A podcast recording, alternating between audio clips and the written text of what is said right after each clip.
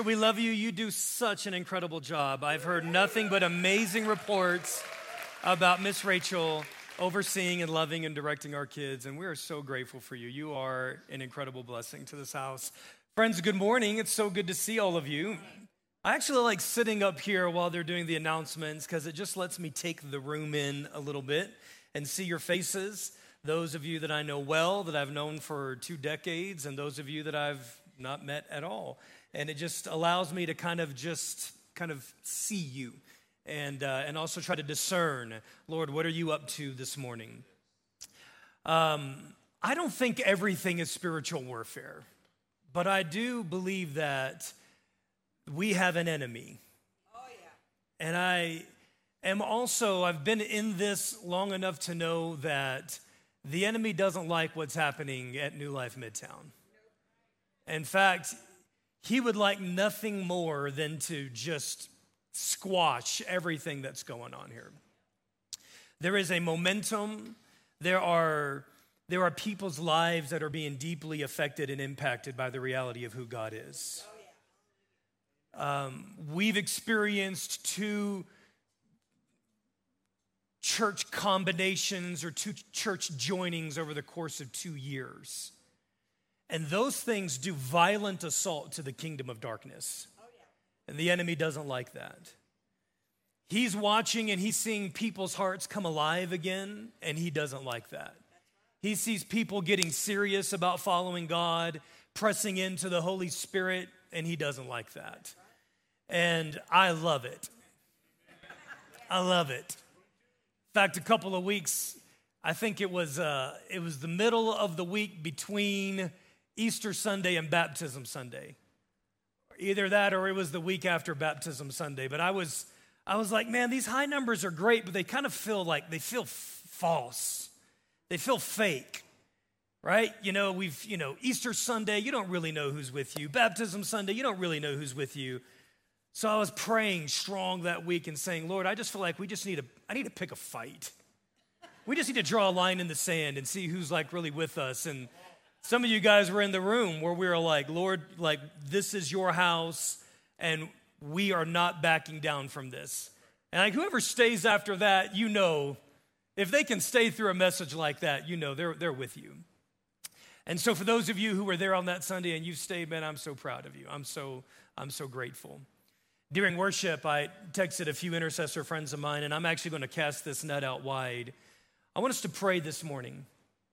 I feel like what I'm supposed to impart this morning is really, really important. And in fact, I texted our production guy yesterday because I'm supposed to get our notes in by Thursday, and I've just, I've wrestled with this message all week long. It was one of those messages where it just, it just wouldn't come together.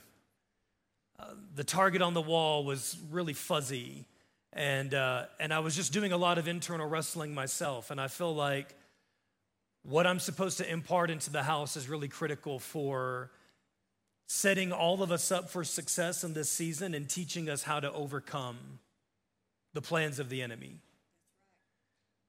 I have never looked at the book of First John as a warfare book. But the book of First John is a warfare book. So this morning I'm going to teach you guys about spiritual warfare.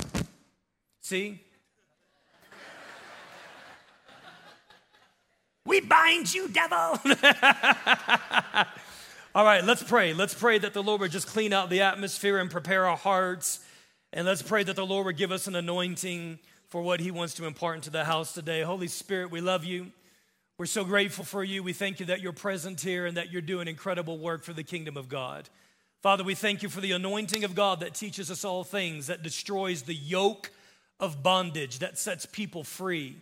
Lord, we thank you for an anointing to preach and proclaim the gospel with power and authority. Lord, we thank you for an anointing to hear and to receive and to respond to the word of God.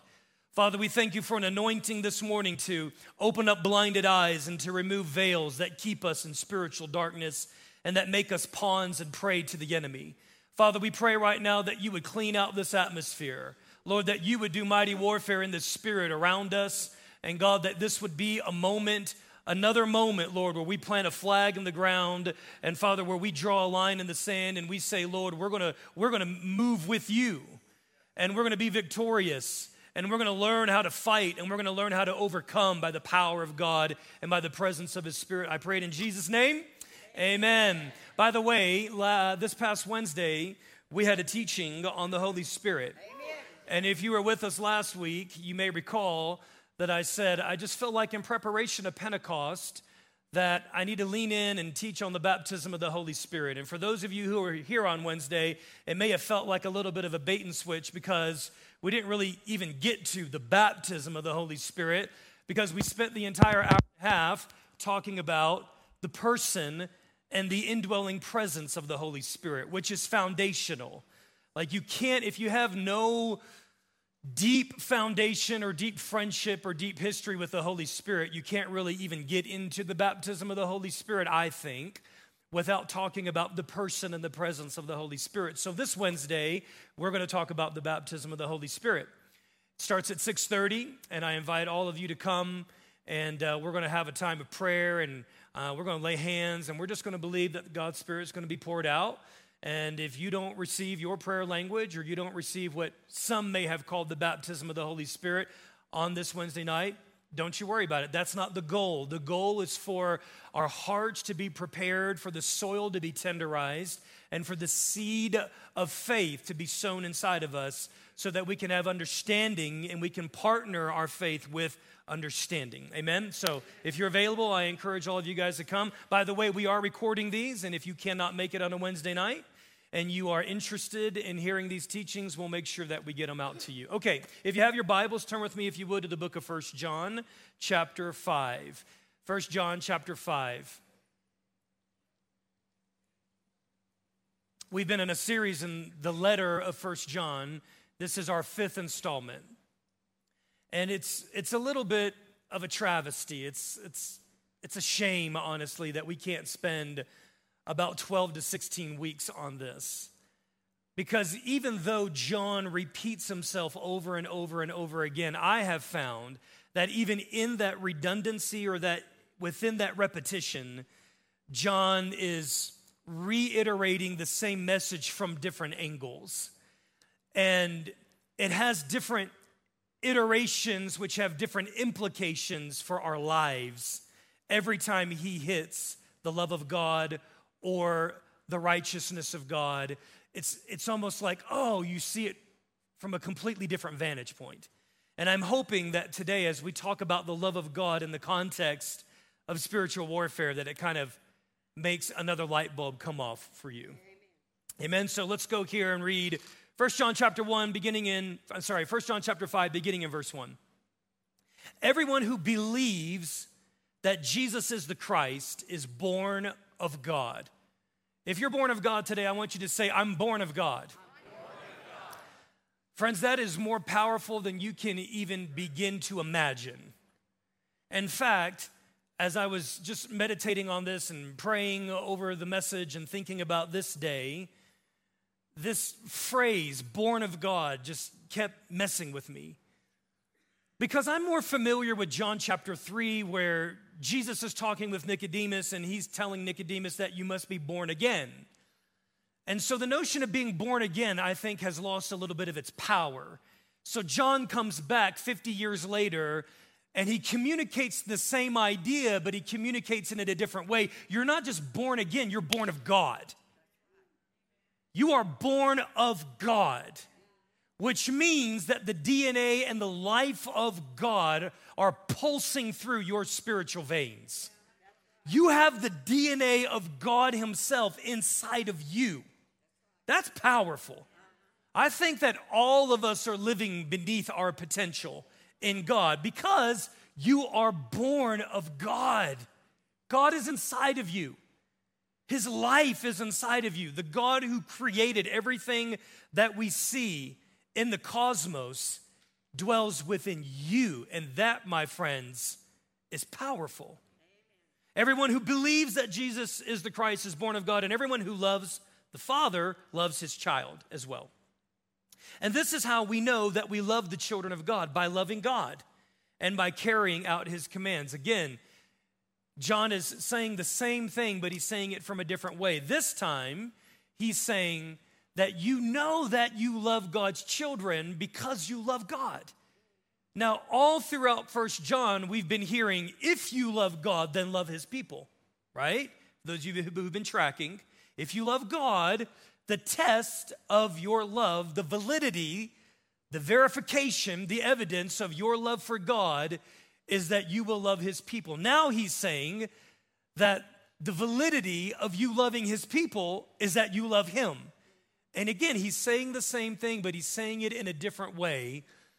And essentially, what he's trying to tell the people there in the Johannine community is you can trust your love for God's people because you love God. We're, keep reading. This is all going to come together. Beginning in verse 3 again. In fact, this is love for God. What is it? To keep his commands. What are his commands exactly? They're very, very simple. Over and over and over again in John's letter, there are two commands that he keeps leaning in on believe that Jesus is the Son of God and he came in the flesh. And number two, love God's people. Right? To make it really, really simple, I'll say it like this The command that John keeps emphasizing and repeating over and over again is this love God with all your heart and love God's people as yourself. That's it. So then he says, This is love for God, to keep his commands, to love God with all your heart, to love his people. And then watch this his commands are not burdensome. How many of you ever felt like the commands of God are burdensome? You ever felt like that? And this is what John is saying. All of the commands in the Old Testament and the New can be distilled to these two things love God with all your heart and with all your mind and with all your soul and with all your strength. And from that love, love God's people. And this is what he says guys, this right here, it's not burdensome. In other words, the Apostle John is saying, This is not beyond you.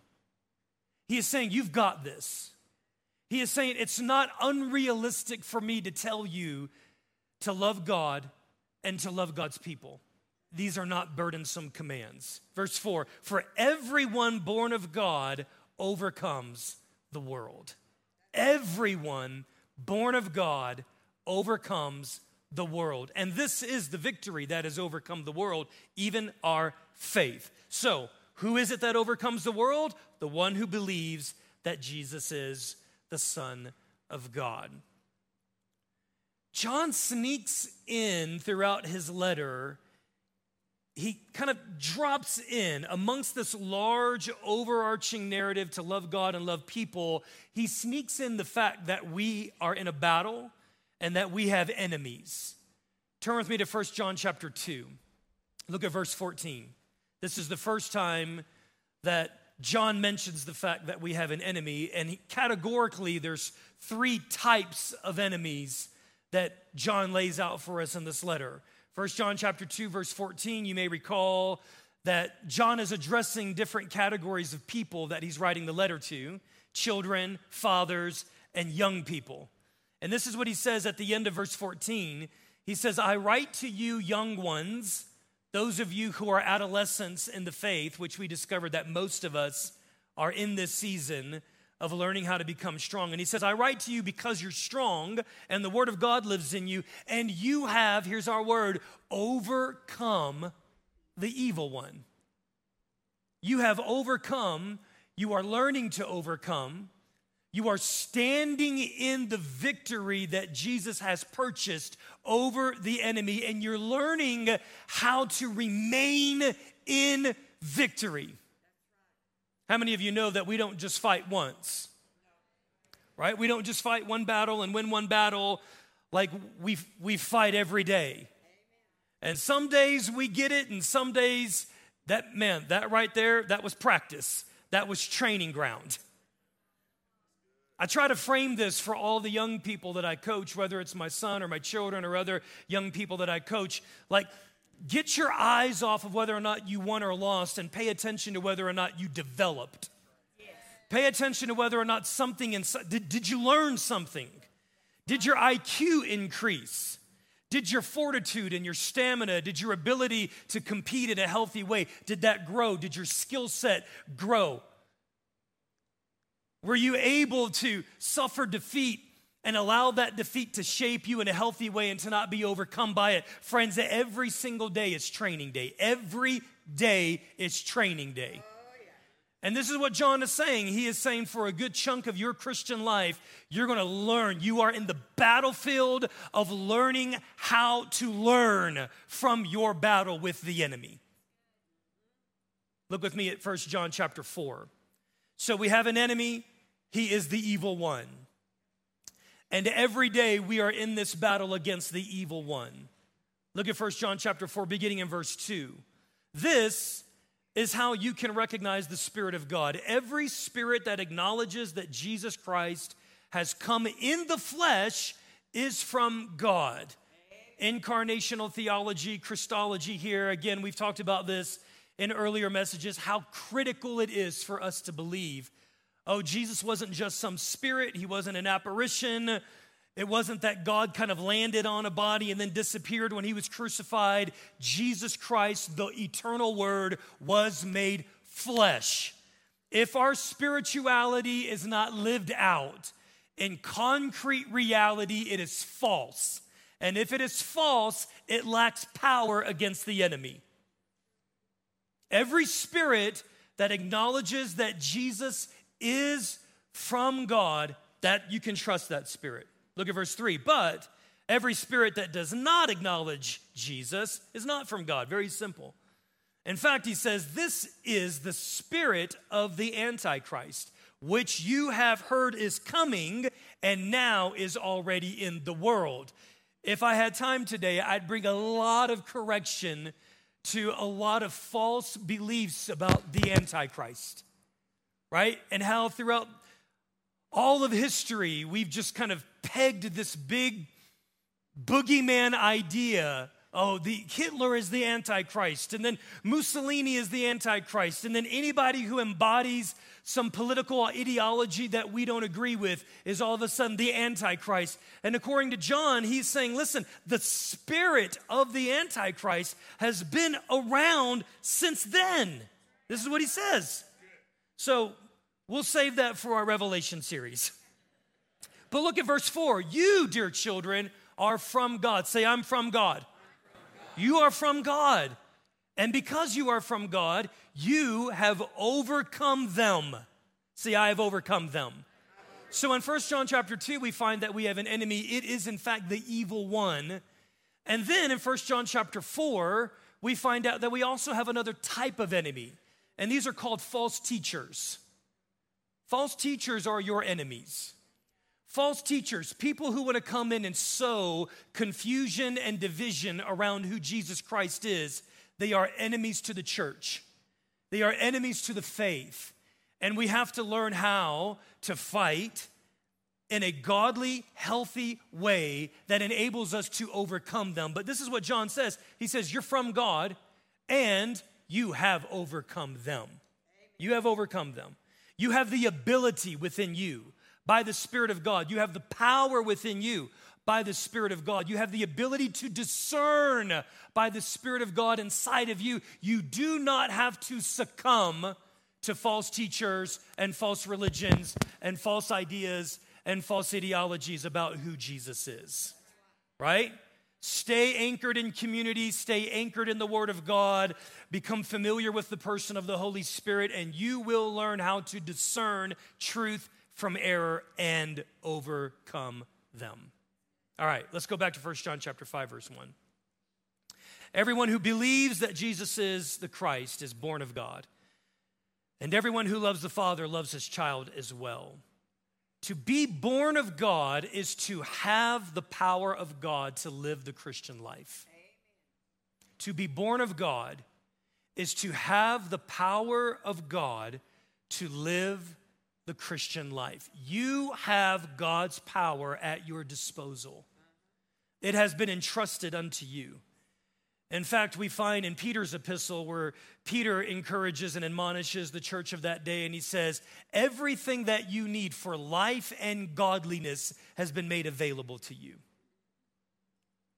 How many of you, whenever you come up against a problem, whatever that problem is, maybe you find that you've your, your lymph nodes are swelling and you're like, this feels a little uncomfortable. Uh, you, you come down with, with you know, a variation of the flu, and then what's the first thing we do? Let's be honest. WebMD, right? We pull out our phone and we start Googling. We, we commit the one thing that we're not supposed to do, right? And that's we overeducate and we self educate with all of the massive amounts of information that are out there. What do we do when we come up against, you know, a do-it-yourself project at home? We jump on YouTube and we just watch all of these different videos that teach us and thank God for massive amounts of information and people with way too much time on their hands to show us how to do things. I thank God for them. Those are resources. Resources that have been made available to you to help you whenever you come up against a challenge or against a problem. Friends, the Spirit of God and the Word of God have been given to you, and the DNA of God, the power and the ability of God has been given to you for every challenge that you face in the earth. Marital challenges, challenges with your children, challenges on parenting, challenges with your roommates, challenges on how to remain pure, challenges on how to overcome sin, challenges on how to remain strong when all you want to do is just buckle and run away. God has given you the very DNA of God to help you withstand the internal and external challenges and pressure of the enemy to take you out. You have the ability of God, you have the power of God. To be born of God is to have the power of God. To be born of God, watch this, is to love God and to love one another.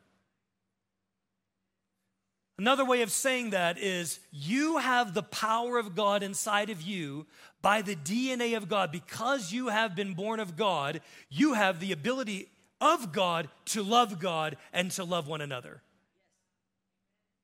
How do we overcome? We overcome by loving God and by loving one another.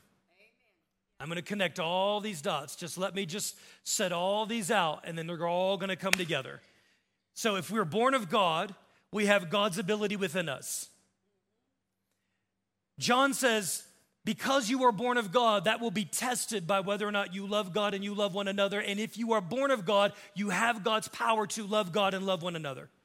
And then he says, everyone who is born of God overcomes the world. How do we overcome the world? By loving God and by loving one another, which we have the power to love God and to love one another because we've been born of God. Come on, guys, this is really good stuff. We overcome the world by loving God and loving one another. Go back to 1 John chapter 5 verse 3. In fact, this is love for God to keep his commands. What are those commands? To love God and to love one another, and those commands those commands are not burdensome. They're not too heavy. They're not impossible. So, God's command to believe in Him, to love God, and God's command to love one another, it is you are able to do that not in your own strength and in your own ability. You have the power of God to fulfill God's commands. And because you have the power of God to fulfill His commands, they're not burdensome. I'm going to feel like I'm just repeating myself over and over and over again, but it's okay because John repeats himself. Go with me to the book of Matthew, chapter 11, verse 28 through 30. I'm hoping and believing that for some of you, some, something clicks. Like maybe on the 30th time that I say the exact same phrase, something clicks and it begins like illumination and revelation come and it begins to make sense. Jesus says this in Matthew chapter 11. He says, "All of you who are weary and burdened, anybody ever experienced being weary and burdened, right? And there is a type of weariness and there is a type of burden that is not just living in this world. I mean, life is so fast. Life, there's so much that's coming at us. We're trying to figure out like how to do life well. We're trying to figure out how to balance so many things, an onslaught of communication that's just, it's a deluge of information that's coming at us. And if we're not careful, we'll always feel like we're failing. And that's where I think most of us feel frustrated and fatigued and exhausted and burned out because there are so many messages that are coming our way, and we're trying to be incredible at all of it. And I just don't think that we're called to be incredible at all of it. We're called to be faithful and obedient to the thing that God puts in front of us. God knows the curriculum, He knows the syllabus for your development. So, this is what Jesus says All of you who are fatigued and worn out and broken down, not only by life, but by the burdens of religion. Watch what he says. He says, Come, come to me, come to me, come to me, and I will give you rest. Rest is a weapon of warfare. Rest is a weapon of warfare. One of the most spiritual things you can do in your battle against the enemy to overcome is go to sleep. Some of you, okay, I'm just gonna tell on myself. I have made some really poor decisions in life when I was tired. Yesterday, we had our biannual deep clean in the Duncan household, right? So it's all those things that you just ignore you, you, know, cleaning on top of the fridge, inside the fridge, baseboards, window track sills, the whole deal, right? And so, man, we're just hustling. As soon as we get up in the morning, we have a good breakfast, and I write down this list of everything on the whiteboard. We're divvying out assignments. And probably about two o'clock, I'm about three hours past lunchtime, and all of a sudden, like, you just get hangry. like, we ordered Chick fil A. I'm like, why are they not here yet? Why are my french fries so soggy? You're just like snippy. Like, what is that? But you don't react well when you're tired and when you're hungry. Rest is one of the most spiritual things that you can do. You remember that story when Jesus is asleep in the boat and everyone's like, ah, what's going on? You know what he was doing? He was fighting from a place of rest. Some of us are trying to fight the enemy from a place of fatigue, from a place of internal chaos from a place of internal anxiety, from a place of internal condemnation. And you cannot fight the enemy when you're tired and frustrated with yourself. You can't do it. You will never win. You have to get into the yoke of Jesus. Lord, get me into that place where the rest of God is where I'm making my decisions from. I'm responding from that place of holy rest. Some of you, the, the, the answer isn't more, the answer is less. The answer isn't fight more and scream more and yell more and get more scriptures and prophesy more. The answer is pull back, quiet yourself, and get a steadying word from God that will silence the noise of the enemy, and then your solution will come. Come to me all you who are weary, all of you who are burdened, and I will give you rest. Let's look at the next verse. Take my yoke upon you and learn from me, for I am gentle and I am humble. If you're reacting in a way that is not gentle or humble, you're probably not operating in the rest of God. Gentle and humble. I can always tell when there's like internal angst inside of me because I'm not gentle and I'm not humble. Right? I'm snappy, I'm irritable, and I'm arrogant. That's just me. I know you guys are way more mature than me, but I'm just telling you, I'm telling, I'm just letting y'all know right now. This is this is how it manifests in my life. I'm irritant and I'm arrogant. I'm not gentle and I'm not humble. And when you see that coming out of you, don't justify it, don't defend it, don't blame shift it. Don't shift it over to someone else. Don't talk about situations and circumstances. Own that junk and say, God, show me how to get back into the yoke of God and into the space of rest. Fight from rest. Earlier in our marriage, Christy and I, we would, you know, I, I'd lay a hold of these verses like, don't go to sleep if you got angst with your brother or sister, don't let the sun go down and be angry. And man, I took that as literal. It's maybe 4 a.m. I'm like, uh uh-uh, uh, nope, we ain't figured this out yet. She's dying over there. She's like, please. It's just, it's getting worse and worse and worse. And I'm just like white knuckling this thing. No, the Bible says that we're not, you know, one of the best things for my marriage is where we can go, you know what, we're not getting anywhere with this. Let's push pause. Let's go to sleep. And it's amazing Six to eight hours of rest, you wake up, you got perspective, the emotions have subsided, and you realized, you know what, this wasn't as big of a deal as I thought it was. And you have the ability to have a good, wholesome, healthy, productive conversation when you're not tired or hungry or irritable when you get into that place of rest. Take my yoke upon you and learn from me, for I am gentle and humble in heart, and you will find rest for your souls. Look at verse 30. That's where I really wanted to get to. For my yoke is easy and my burden is light. What did John say? What did 1 John chapter 5 verse 3 say? He says my commands are not burdensome. And again, this is what Jesus is saying. He says my yoke, my way. Loving God and loving people. This is the way that you overcome. This is not burdensome.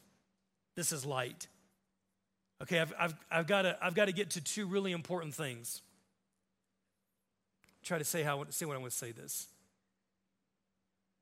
Love is your most powerful weapon in spiritual warfare. Amen. Love. Love is your most powerful weapon in spiritual warfare. I have never heard this. There was a season in our spiritual development and the particular church that we were in and the voices that we were listening to, and, and you can walk away feeling like spiritual warfare is all up to you. Like you've just got to press in and do more and, and kind of match intensity with intensity. And again, when you look at the life of Jesus, Jesus never matches intensity with intensity. Jesus never powers up when he fights a battle, he always downshifts. It's incredible. Like, watch Jesus. Watch the way Jesus does jujitsu. Watch the way Jesus fights. He disarms everyone that's around him. And he doesn't do it by exerting more force or more power or more control. He doesn't do it that way. He does it with love. Love is the most powerful weapon in spiritual warfare. And here's why the enemy has no counterattack against love. Let's, let's go here to Second Corinthians chapter 2. 2 Corinthians chapter 2. And what I want to do is I want to t- tackle this from a personal level. And then I want to do my best to try to translate this out to a societal, cultural level. And then kind of wrap this all up in a bow by helping us understand that the way you win, the way you fight, the way you overcome is by your trust in Jesus and by your love for one another. Second Corinthians chapter 2, let's take a look at these verses. This is Paul speaking, and he's on the heels, he's kind of readdressing a messy situation that has happened within the church at Corinth. In the first letter that Paul writes, some of you may recall, he's rebuking, he's correcting spiritually.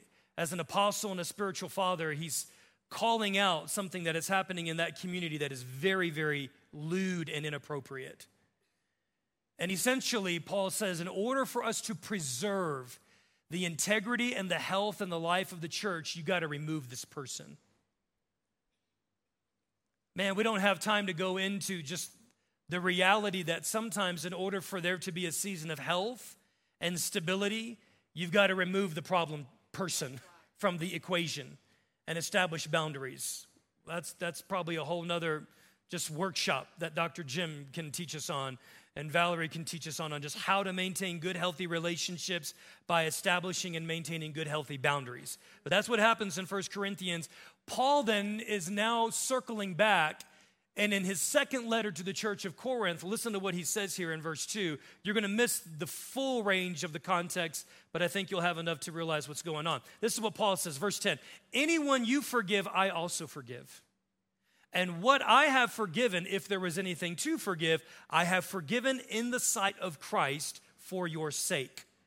Now, here's what Paul Paul is saying, guys, we've corrected this person. We've exercised spiritual discipline to this person, but the purpose of spiritual discipline is not to let someone rest in the condemnation of the enemy. The purpose of spiritual discipline is to bring people back to union and restoration with Jesus, and then we need to bring them back into the family. That's what Paul is saying.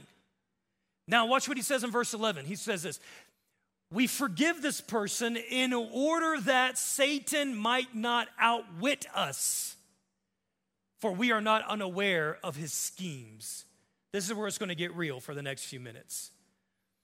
The phrase right here in the NIV, it says, in order that Satan may not outwit us. Some of your translations say, in order that Satan may not take advantage of us. Listen to this language. The enemy is always trying to get the upper hand. Like if we, whether it's individual combat from UFC to boxing, or whether it's like large scale combat, like one of the tactics of victory in warfare is to gain an advantage. And the enemy is always looking for a way to gain an advantage in your life. Some of the ways that this word outwit and take advantage are translated is so that Satan may not excel over us, so that Satan may not show himself to be superior over us or surpass us, or look at this, overreach and possess the greater portion. Now, look at the context here. What is Paul talking about? How do we prevent the enemy from overreaching and, gra- and gaining the greater portion in our lives? Forgiveness. Forgiveness. If love is one of the greatest spiritual weapons that we have in our battle against the enemy, false teachers, and the world, then forgiveness is the bullet in the, in the gun of love. Friends, I'm here to tell you today that I'm, I'm just like, this has been an amazing honeymoon season. Hasn't it? Amen. I mean, the past two and a half months, these are the kind of stories that people write books and articles about. What has happened here has been nothing short of miraculous and beautiful. There are other pastors and there are other churches that are telling the New Life Midtown ABC story all across the city. It is a God story and it is burning up the enemy. Here's what the enemy is going to try to do the enemy is going to try to get you in a place of offense with this church. Oh man, you know, 20 year old Jade would ask you to raise your hands and say, How many of you guys? But I'm not doing that. I'm 45 year old Jade now. I've matured just a little bit. But I'm letting you know, I thought it. I thought it. I'm so curious how many of us have been offended by something? Someone sat in my seat. This darn parking lot is too small. And I, you know, what do you mean you want me to? T- Mr. Terry's trying to tell me how to I'm a park however I want to. And there's coffee ran out and the music's too loud and they're too charismatic. And what about this? And like, listen, all of those little trivial things, you know what they are? They are, they're the bait of Satan to get you into a place of offense to stop the flow of the love of God and the power of God working through your life. Like this, this is where we needed to land. This is what the enemy has been fighting against all week long. And even this morning, some of you are nursing resentment and unforgiveness with your spouse and you're wondering why. Why do, why do we have no intimacy? Because your resentment and your unforgiveness has blocked the flow of the power of God from working in your life. Some of you have stalemated in your spiritual maturity, and it's because of unforgiveness. Some of you have blocked up the flow of the Holy Spirit from working in your life, and it's because of unforgiveness. Some of you are wondering, why aren't my gifts being used? You know why? Because nobody wants your gift to be used when it's not flowing through the love that comes from the power of the Holy Spirit, because it's blocked up by unforgiveness. You're, big, you're resentful. I'm not resentful. Your mom's resentful.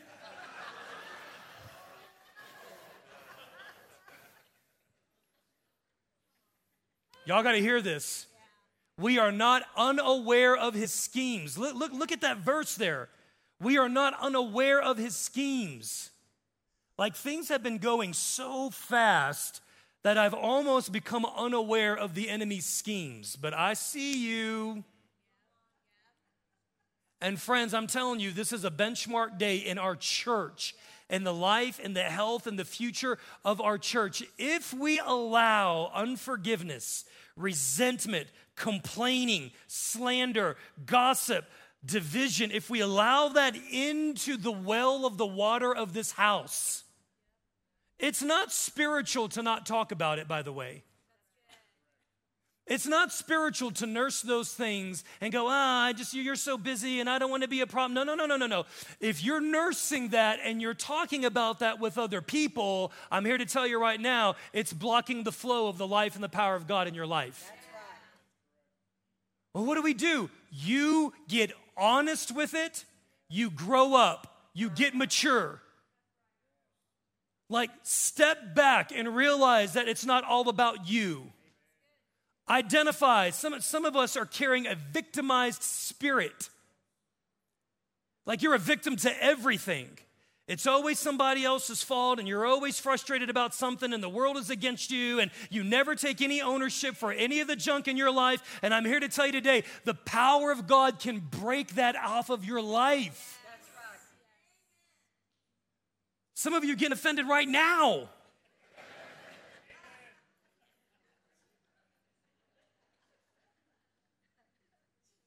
And my, I, oh man, okay, let me just. There is very little that the enemy can do against you directly. Think about this. Let me, let me just, let me end here. Like some of you are so afraid of the enemy, the enemy can't touch you.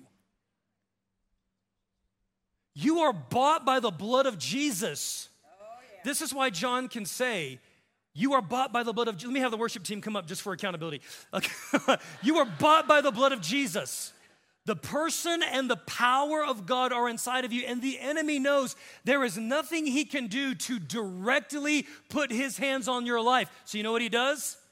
He just sows little traps so that you will disqualify yourself by offense and unforgiveness.